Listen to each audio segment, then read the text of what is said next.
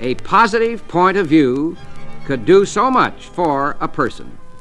If in our thoughts we constantly fix attention upon sinister expectations of dire events that might happen, the result will be constantly to feel insecure. I discovered that if you expect the worst, you're likely to get the worst. And if you expect the best, you're likely to get the best.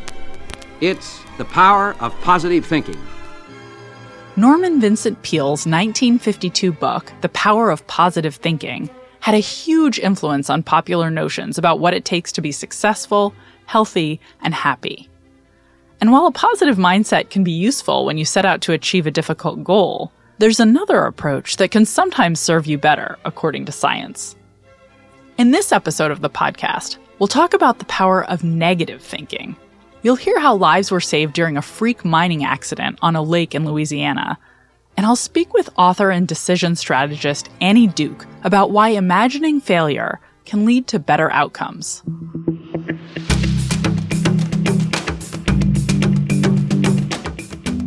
I'm Dr. Katie Milkman, and this is Choiceology, an original podcast from Charles Schwab. It's a show about the psychology and economics behind our decisions. We bring you true stories involving high stakes moments, and then we explore the latest research in behavioral science to help you make better judgments and avoid costly mistakes.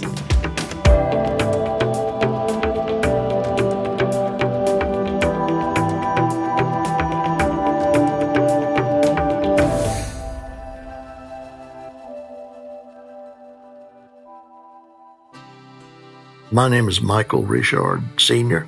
I live at Jefferson Island, Louisiana, on the shore of Lake Peigneur. Lake Peigneur is a lovely spot about 25 miles from Lafayette and about 10 miles inland. The beautifully manicured Rip Van Winkle Gardens are on the southeast side, and a little further south, there's a plant nursery called Live Oak Gardens. Mike Richard's family owns and runs both of these businesses. My whole family lives here. My daughter runs Rip Van Winkle Gardens, which is public garden with a full service restaurant and wedding reception facilities. And my son runs Live Oak Gardens Wholesale Nursery, which is a production nursery for landscape plants. And my mother lives here and she's she's 92 now. Lake Peigneur is the deepest lake in Louisiana, 200 feet at maximum depth. But it hasn't always been that way. It used to be only 10 feet at its deepest point. One day, over 40 years ago, the lake changed dramatically. It was the morning of November 20th, 1980. It started like any other day, just routine. We would go jogging first thing in the morning. My sister was living with us at the time, and uh, she had been awakened by uh, trembling. Felt like someone was shaking her bed at 5:45 in the morning. Then later that morning, uh, we went to work at seven o'clock as usual, and I remember going in my office and I felt a vibration. And I walked out onto the front porch where we had a fountain built into the, the foundation of the building, and the water in the fountain was sloshing back and forth like a bathtub when you get up out of the bathtub quickly. And that indicated the whole place was was moving. There was an active oil rig on the lake at the time. The 12 men on the rig noticed that their drill had seized up and they couldn't get it free. And that's exactly when the uh, the drilling rig punctured the salt mine and it caused a seismic shock. The oil company's drill had accidentally cut into a shaft of the Diamond Crystal salt mine. It was an active mine with tunnels carved through the rock under the lake. The drill had hit the top of a salt dome, the highest point in a huge cavernous excavation in a salt deposit. Lake water began rushing into the mine through the drill hole, which was getting bigger and bigger. To make matters worse, there were 48 miners working at the time, most more than 1,500 feet below the surface.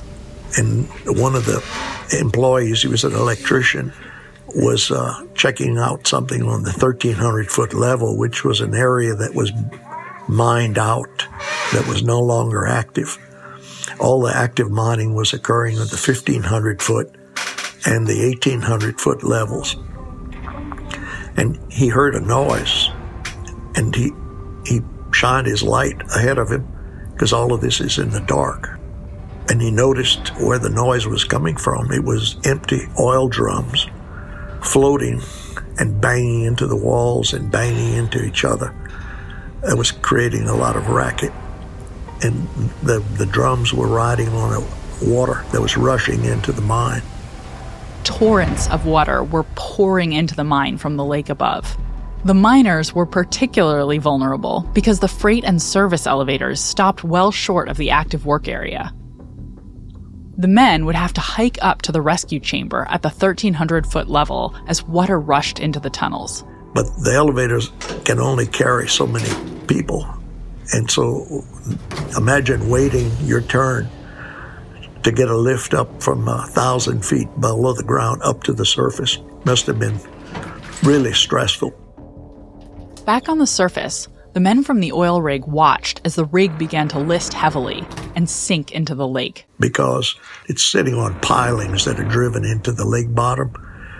The, that all the pilings are being undermined by the erosion of the sand and, and soil that holds the whole drilling rig up. So they started evacuating the drilling rig, and the drilling rig started listing or leaning and eventually it fell over and then disappeared. It went down into the crater that was forming below the surface of the water. And there's a large vortex forming at that point. The entire 150 foot high oil derrick fell and then vanished into the lake. Remember, this was a lake that was only 10 feet at its deepest point. It averaged only 3 feet deep. The oil rig disappeared at around 7:25 a.m. and a massive sinkhole opened up and grew. A total diameter of the crater is a one half mile by one mile. It was massive, likely one of the largest human caused sinkholes in the world. Luckily, Mike managed to evacuate his family and all of his staff at the gardens. At one point, the crater was growing away from us and then it, it, changed direction and started growing toward us. And at that point, the sheriff's department had advised us uh, it was time to move on and, and get out because uh, it was obvious that it was going to take the house and more land in our direction. I had a PA system, and I remember announcing of the PA system for everyone to evacuate. And I guess they could tell by the tone of my voice that it was something serious we had never asked anyone to evacuate before. And I remember seeing the employees running from their job locations to their vehicles and quickly speed away and get off the property. That giant whirlpool swirling around this crater consumed trees and boats and barges and docks and a parking lot and a huge chunk of Jefferson Island where Mike lives. From 5:45 in the morning till about four in the afternoon. It gobbled up acres of land and made a sinkhole at the middle of it was uh, approximately 1,300 feet deep. Gobbled up all of the water in it. At the time, it was about a 1,300 acre lake. There were 11 barges, and these barges are about 200 feet long, and they carry a couple of thousand tons of salt. Some of them were loaded with salt, and some of them were empty and some of them were buried with mudslides. And then a day later, some of them that weren't loaded with salt popped up to the surface. But the loaded barges never did. They're still down there, along with two drilling rigs. It took 40 hours for the Bayou Carlin flowing back from Vermilion Bay and the Intercoastal Canal, which is 10 miles away, to backfill the lake and the crater there was so much water flowing in, and the water level in the bayou was so low that all the shrimp boats were sitting on the bottom. And there was just a small channel of water. At one point, the water flowing into the salt mine formed a huge waterfall, the highest in Louisiana. So the water coming down the canal, flowing from the south, was falling over uh, a sheer drop of about 150 feet. It was like a movie.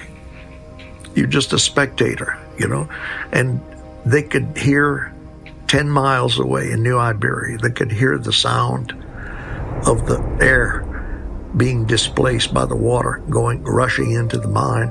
So the water's coming in faster than the air can escape. So it's like a huge air compressor with the pressure being released. And toward the end, when it filled up the mine, there was a geyser that went up maybe 200 feet. By the end of the day, the lake area was completely transformed. It was spectacular to see the whole lake bottom exposed and the, the crater with all of the fissures and the trees laying down and all the chaos. The erosion continued for some time, and there was a fire where the oil rig had been. As you might guess, the whole thing was an absolute disaster for the local economy. When this calamity happened, it put uh, 260 people out of work. And it had been a big employer in this area since 1920. They were, at the present time when this happened, uh, they were producing about one and a half million tons of, of salt uh, a year. So, you know, it, it had a big impact on the employment in the local economy. And it was personally devastating for Mike and his business at the time. There was a glass house that was a greenhouse conservatory. There was an 18,000 square foot building. We had about 3,000 species of exotic plants in it. We had a new reception center, and all this was built to last. And uh, it took me three years to get all of this done. And uh, we opened in February, and all of those buildings were destroyed in uh, on November the 20th, and that's Faithful Day. Personally, I used to have a lot of dreams about it. The recurring dream I had was uh, my wife and kids were uh, trapped inside the house that sank, and they couldn't get out. And I was faced with the prospect of, of having them drown, and it was just a traumatic thing that just kept repeating. But fortunately, time cures. As bad as it was, it could have been much, much worse. All of the oil workers, the boat crews, and everyone on and around the lake, including Mike's family and employees, managed to get to safety. And all 48 miners and three visitors were successfully evacuated from the Diamond Crystal Mine. It's a beautiful area. You know, Live Oak Garden. That was a beautiful garden.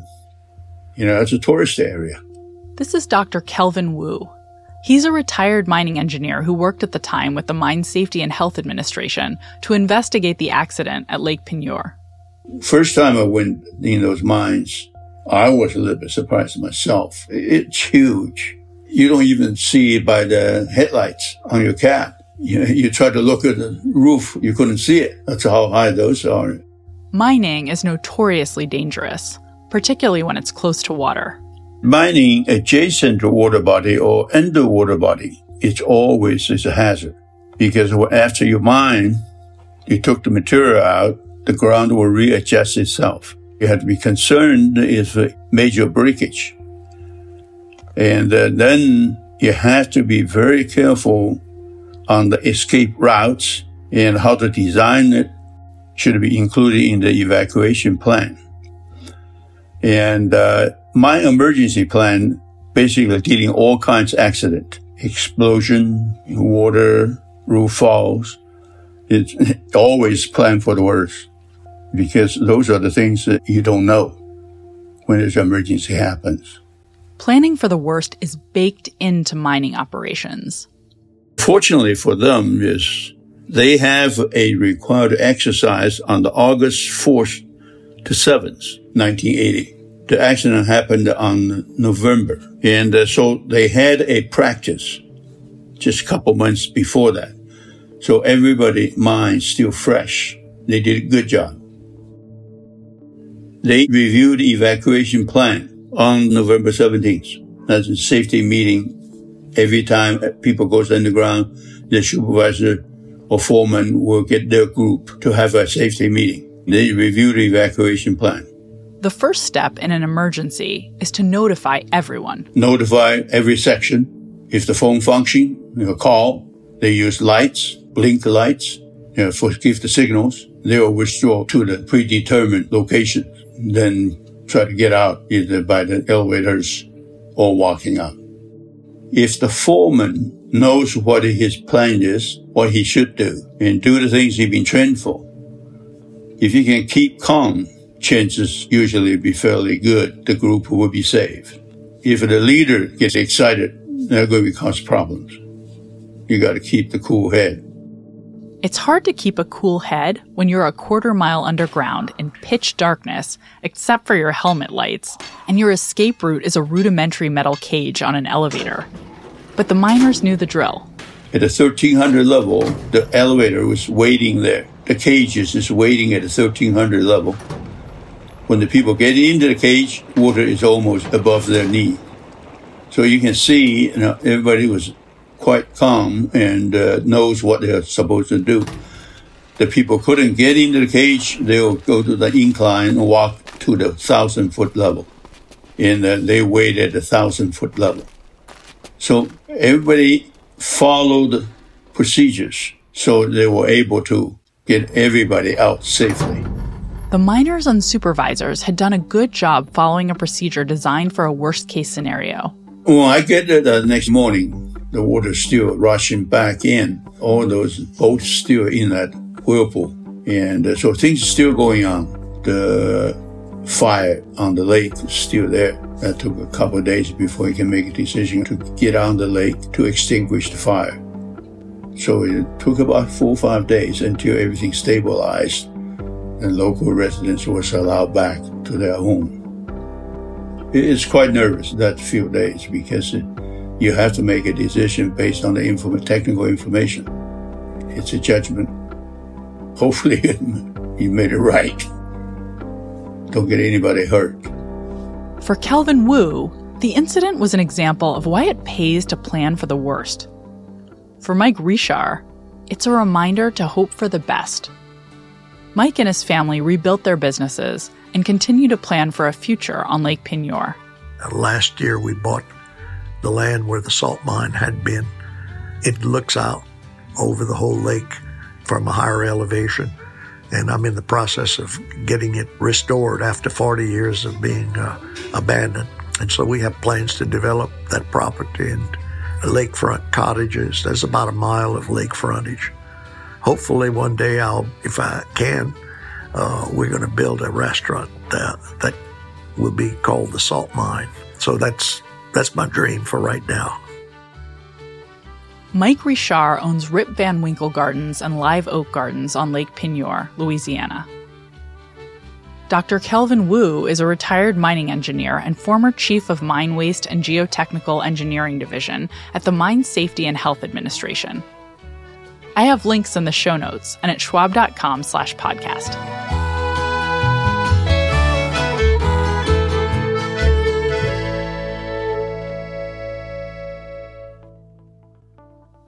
It seems like a miracle that no one was killed or seriously injured in this freak accident, and good luck certainly played a part in the outcome. But that positive outcome was also due, in part, to excellent worst case scenario planning, particularly by the staff at the Diamond Crystal salt mine. The company was obliged by law to have an evacuation plan and to rehearse that plan twice a year. And it turns out that planning for failure whether it's required or optional, can have surprisingly large benefits, even when lives aren't at stake. Imagining failure is unpleasant. In most of our endeavors, we prefer to imagine positive outcomes, to believe in ourselves and our capabilities for success. As I mentioned earlier in this episode, there's a best selling book called The Power of Positive Thinking. And if you listen to our previous episode on the placebo effect, you know that expectations of success do seem to play at least some small role in helping us achieve actual success. But there's power in negative thinking too, and particularly in planning for the worst. Unfortunately, planning for bad outcomes is a step most of us don't take unless we're prompted to consider what might go wrong and what obstacles could stand in our way when we're pursuing a goal. But for good reason, there aren't laws forcing us to plan for the worst when it comes to most decisions in our personal and professional lives. That means most of the time it's up to us to get this right. Annie Duke is an author and decision strategist. Her book, How to Decide, highlights the power of negative thinking. She joined me to talk about the positive benefits of a negative frame. Hi, Annie. Thank you so much for joining me today. Thank you for having me. I'm excited anytime I get to talk to you. Well, I'm really excited to talk to you about this very counterintuitive concept. Could you first just explain what negative thinking is?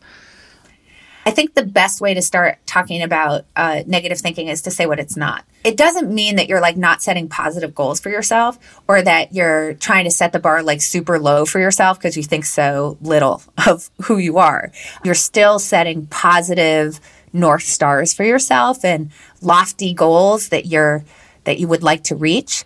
Uh, and you're trying just as hard as if you were doing positive thinking, hopefully, uh, to, to believe in yourself and believe that you can actually make it there.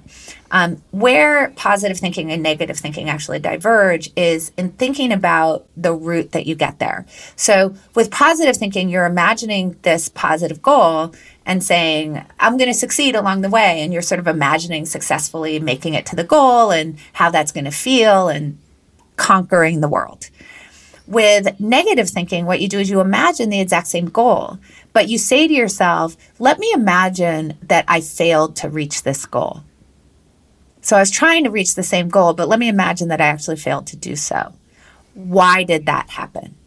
Gabrielle Oettingen at NYU really has a lot of very deep work on this, shows that you're actually much more likely to succeed if you uh, imagine that you failed to reach this positive goal than if you just imagine that you succeed at that positive goal. And part of the reason for that probably is is that you just identify the obstacles that are going to stand in your way and then having done that you can actually do something about them to reduce the chance that they actually trip you up or cause you to quit or uh, derail you on your way to to the goal that you're trying to reach. Um, the other thing I think it does is it prepares you to not get derailed when the bad thing happens because you you can make a plan in advance for what you're going to do if something goes wrong. Gabrielle Oettingen at NYU, she's done so many studies across so many different domains, but I'll give you an example of one of the studies. Uh, she did some work on people who were in a weight loss program who wanted to lose 50 pounds or more. So uh, these people obviously have a, a large amount of weight that they want to lose. And half the subjects were doing what we would call positive thinking, where they were imagining that they successfully lost the weight and, you know, they went to the gym and they ate healthy and all their friends noticed how great they looked and their love life improved and, you know, so on and so forth. So they were sort of, you know, this positive fantasizing and it, positive thinking.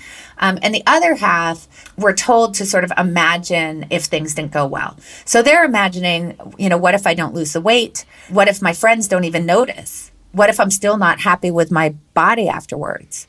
What if I fail to go to the gym? Right? So on and so forth. So, so our intuition is, well, those people would do worse because they're imagining failure. Not only do they not do worse, but they lose 26 pounds on average more than the group who engages in this sort of positive fantasizing. Wow.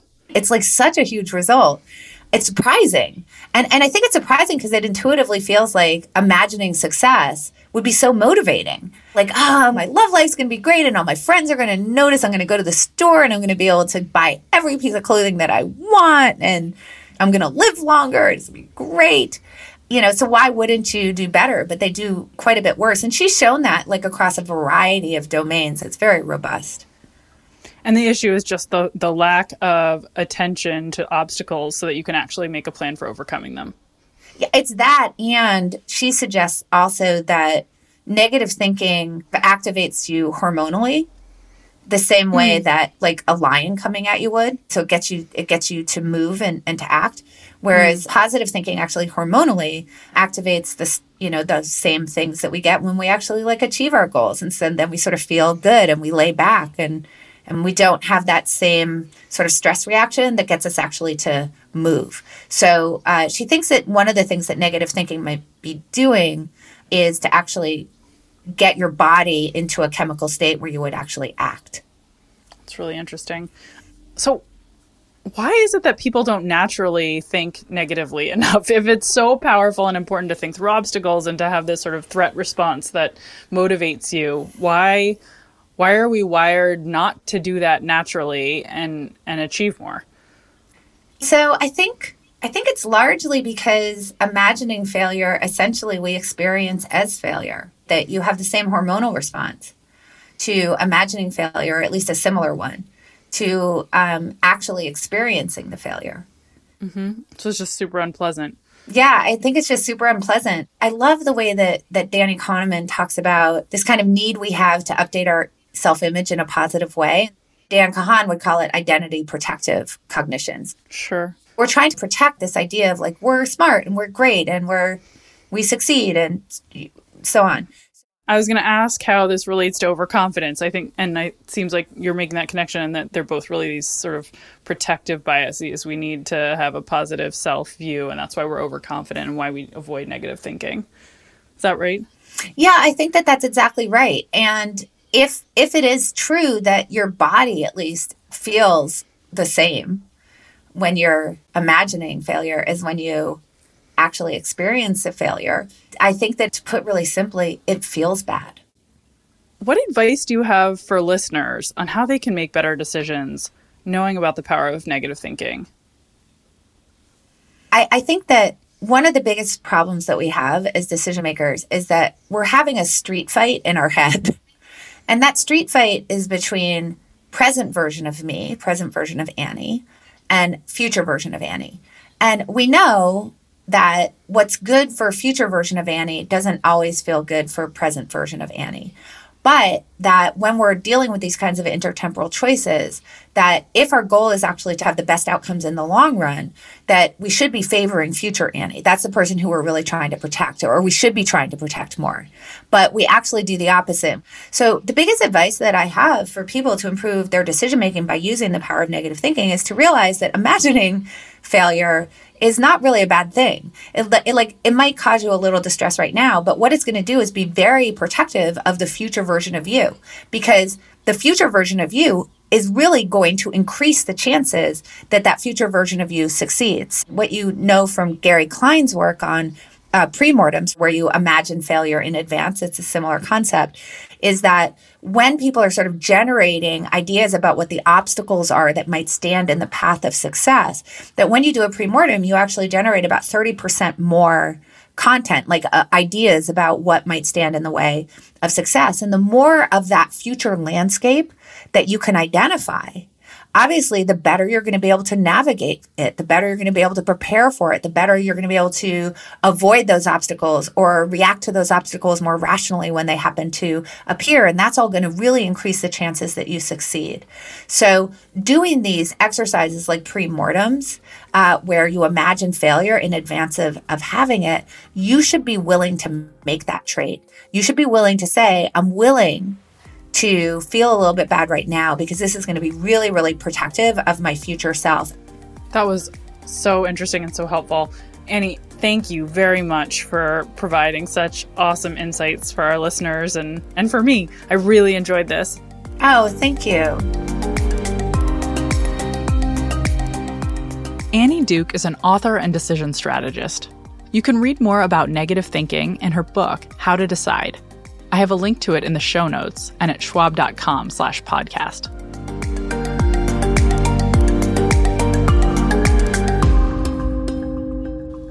Risk management is one of the most important parts of financial planning, but there are some possible outcomes that are especially unpleasant to think about.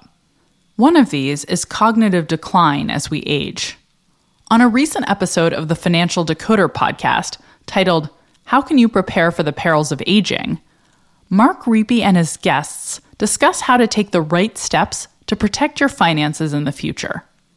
You can find it at schwab.com slash financial decoder or wherever you get your podcasts. While optimism can be an important motivation to work towards challenging goals, rosy predictions can lead to overconfidence and make you more susceptible to failure when things don't go according to plan. Pessimism, on the other hand, can be a drain on motivation, preventing you from sticking to your goals or even setting goals in the first place. But reframing that pessimism as a planning tool can help you anticipate some of the obstacles you might encounter and raise your chances of success.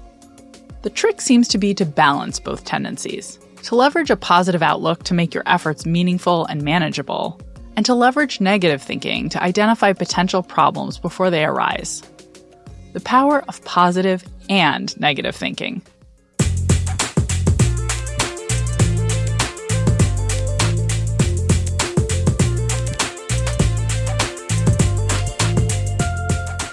You've been listening to Choiceology, an original podcast from Charles Schwab.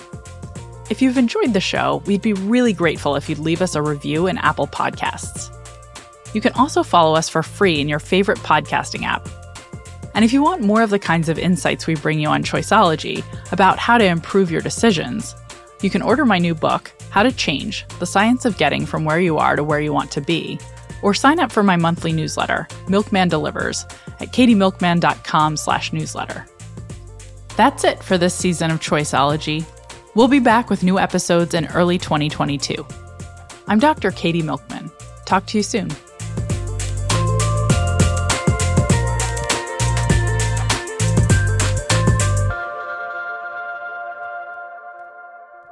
For important disclosures, see the show notes or visit schwab.com slash podcast.